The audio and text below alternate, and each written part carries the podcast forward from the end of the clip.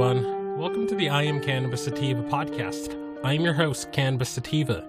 If you're currently a medical marijuana patient and would like to tell your story and be featured on the podcast, feel free to email me at iamcannabisativa at gmail.com. Feel free to hit me up on Instagram at iamcannabisativa. Feel free to check out our official Twitter account at IC Sativa Podcast. You can also find and subscribe to our podcast on iTunes, Anchor FM, Stitcher, and the Google Play Music Store. Please rate and review us on iTunes, as rating and reviewing us can bump up the pod in their algorithm and put this podcast in front of even more eyeballs. If you like what we are doing, please become a supporter of this podcast and support us. We plan on doing big things with this humble little project, such as going to trade shows, visiting other MMJ or recreational states, and doing on field work. And by supporting us, this helps us to keep the lights on, pay for rent, pay for hosting, equipment, and travel. And you can do this by going to www.anchor.fm slash I am Cannabis Sativa Podcast slash support. Again, that is www.anchor.fm slash I am Cannabis Sativa Podcast slash support. And you can also check out our newly minted um, page on Patreon. We're now on Patreon now. Um, and you can check us out as at www.patreon.com slash IC Sativa Podcast. You can support the podcast for as little as $1 a month. And we also have a $5 tier if you're feeling extra generous any little bit helps, and we would really appreciate your support if you have the funds to do so. Morning, everyone. Um, this is Mr. Sativa here. Um, it's 9:44 a.m. in uh, legal Massachusetts, the heartland of America. Um, I just wanted to cover this story. I know it's a couple days old, but um, I really, I really like the um, the guts on this heroine and, this woman right now. This this is just amazing, you know. Um, I wish more people in states that um, that that make cannabis like arbitrarily expensive or that don't make it accessible. Like let's say Massachusetts. You know, we've had medical marijuana for four years and because of vertical integration, because of you know municipal you know foot dragging, you know, and because of just it being poorly regulated and over-regulated, after four years of having a, a medical marijuana program, we are still paying over three hundred dollars per ounce. You know, and like it just seems that it's only the activists like myself and other medic and other and a few other vocal medical marijuana patients care. You know, there's no will and there's no sense of urgency by our government, by our state government, our state officials to correct this. You know, there are some. I mean, there are some awesome people in the Cannabis Control Board. Shout out to our heroine, Shaleen Title, Commissioner Title, who does care about this and has voiced agreement with me whenever I've emailed her. Um, you know, regarding our regulations in this state.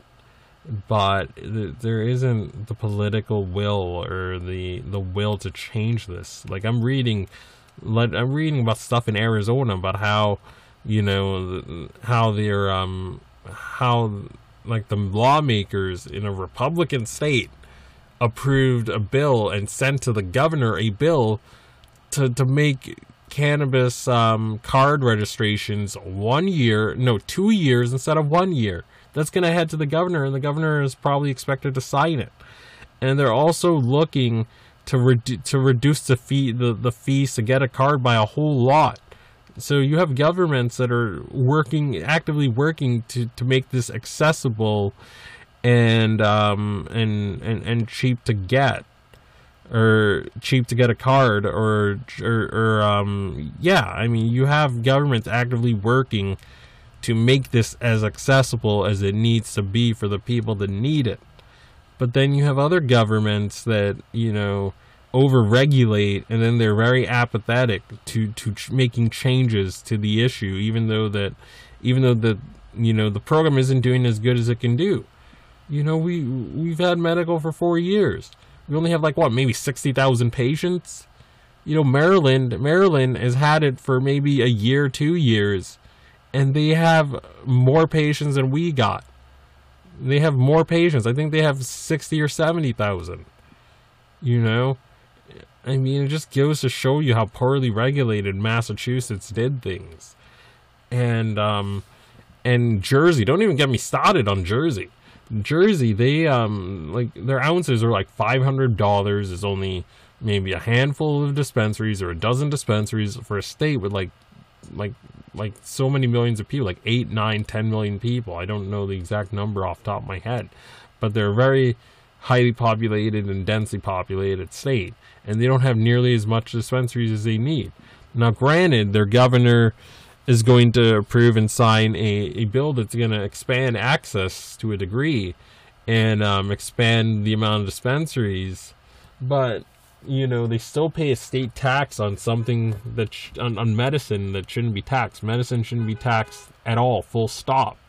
But um, you know it's it's it's, it's ridiculous. It really is. You know, Jersey just has a very unworkable system. New York has a very unworkable system. They don't even allow flower you know, it's expensive to get a card. You know, in a state with like 20 million people, there's only maybe 20 or so dispensaries. I don't remember the exact number. But all of us in, in states that are, are dropping the ball and are making this unaccessible or too expensive or putting too many roadblocks and regulation, you know, we need to we need to be like this woman and we need to stand up to these regulations. We we really, really do in my my estimation. I mean, I know Michigan has had medical for like t- 10 or 11 years, and they've had a more a robust caregiver scene that provided medicine, good good quality medicine by small time growers and pioneers for a very cheap price. I've been there, so I've seen it. And um, you know, now that they're going adult use and stuff, and now that they're sort of corporatizing their medical marijuana um, scene from um, what the Daily Dope show said, you know, you're having medical marijuana shortages because, you know, you're making it so you're pricing out the little guys and the caregivers and the pioneers, and then you're corporatizing, you're creating all these fees, all these loops, all the, all these hoops, all these things to make it harder for for people to be in that business and as a result you have cannabis shortages from the things I've been learning. So I'm going to read this article from Mary Jane. Cancer patient sues Michigan over state's medical marijuana shortage. Due to heavy regulations, Michigan is experiencing a statewide medical marijuana shortage. Excuse me. For one for one cancer patient, this shortage is unacceptable. Michigan's medical marijuana regulators are being sued because the lawsuit alleges they're responsible for a cancer patient's lack of access to her medicine. Sherry Hoover, a retired nurse, is battling stage 4 cancer. Earlier this week, she filed suit against Michigan's Department of Licensing and Regulatory Affairs, LARA, which oversees the state's medical marijuana regulations. Quote, I will not be able to get the medication that relieves my nausea and creates any appetite and eases my pain, Hoover said, according to Click on Detroit. Lara, the state let me down and thousands of others like me down. End quote. Hoover relies on full extract cannabis oils known as Rick Simpson oil to treat her cancer. To make cannabis oils, large amount of plant material are needed, oftentimes much more than someone can grow by themselves at home. What happened to all of Michigan's medical weed? Hoover's attorney, Michelle Donovan, blamed a Lara resolution that took effect in May. The resolution banned home growers or caregivers from selling untested cannabis to dispensaries. Over 90% of medical cannabis came from caregivers, so the resolution caused storefront supplies to go empty, reported Michigan Live. Again, I can't emphasize how important this is. Um, you know, Michigan had sort of like um had had a very had a a very like small business and small grower friendly medical marijuana program. So these caregivers that can that could service multiple patients and grow for grow grow cannabis and grow specific strains for for multiple patients, they were able to sell directly to to um, medical marijuana storefronts, dispensaries, provisioning centers, or, or whatever. And um, now you don't. Now, now they ha- now they're trying to to over regulate it, so you can't. So these same caregivers and these same small time growers can't sell their their their their um their their product to the dispensaries.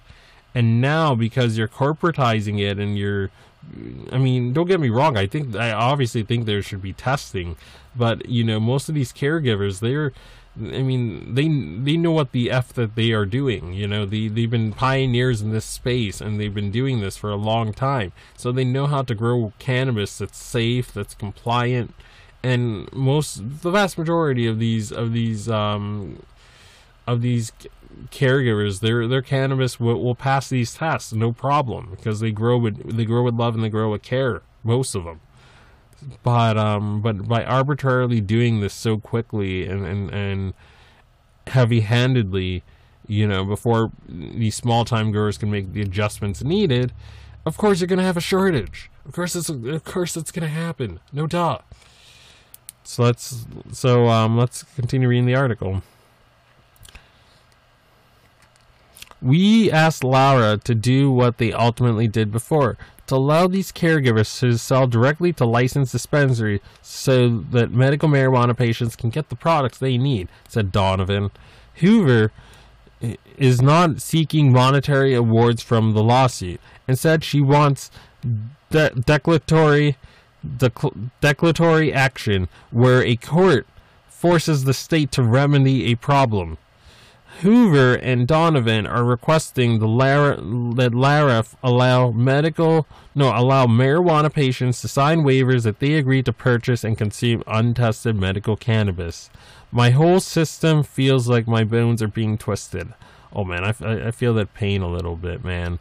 I mean, I, I know I don't have like I know I don't got um cancer or whatever, but with the arthritis I've I've been having, it's the pain is just so much. It just feels like it just feels like sometimes like I like when I woke up today, it felt like someone was grinding my toe against sandpaper, you know, and I had to like walk gingerly down the stairs, you know, because I was in so much pain. But um yeah, I mean I know how that is and I know how beneficial it can be to have your cannabis and I support this woman a hundred percent. And I'll stand for her a hundred percent on this and I I def excuse me. I definitely want to be updated on this and i want to know i want to know if if if lara does the right thing and allows these caregivers to continue selling because i again I'm, I'm i'm blessed to have many like cannabis pioneers that that that i follow including many from michigan that i'm sure that i'm sure do this with with some of the stuff that they grow and you know it, it, it, hurts my heart that they're going to be screwed over by this over regulation and this fake legalization nonsense. So if you're in michigan you know um, the fight ain't over. You know write to LARA tell them you don't like this. You know um, write to the governor tell her you don't like this and tell her that you, you want this. You you want it so the small time growers are not squeezed out. You know give them an easy path to test their cannabis. Don't just shut them down or like or like um or like or like Hoover is trying to advocate, you know, just let people sign a waiver saying that, you know, that um that yeah that they're using untested cannabis and that the dispensary has no liability or whatever you know? I mean before before my state legalized and when we were just in the decriminalization phase i bought untested cannabis from from dealers all the time, and I didn't die. You know, I mean, there were some batches that were like, there were some dealers that were really sketchy, and there were some times where like, um, where I bought weed and it smelled like like dry cleaner. No, it smelled like um Febreze or whatever. Like they were growing it in their off-campus apartment, and you know they didn't want the landlord or the authorities to know. So I mean, so they were probably drenching it in Febreze to hide the smell or whatever. or they didn't flush their weed properly is what I uh, is another explanation I've heard.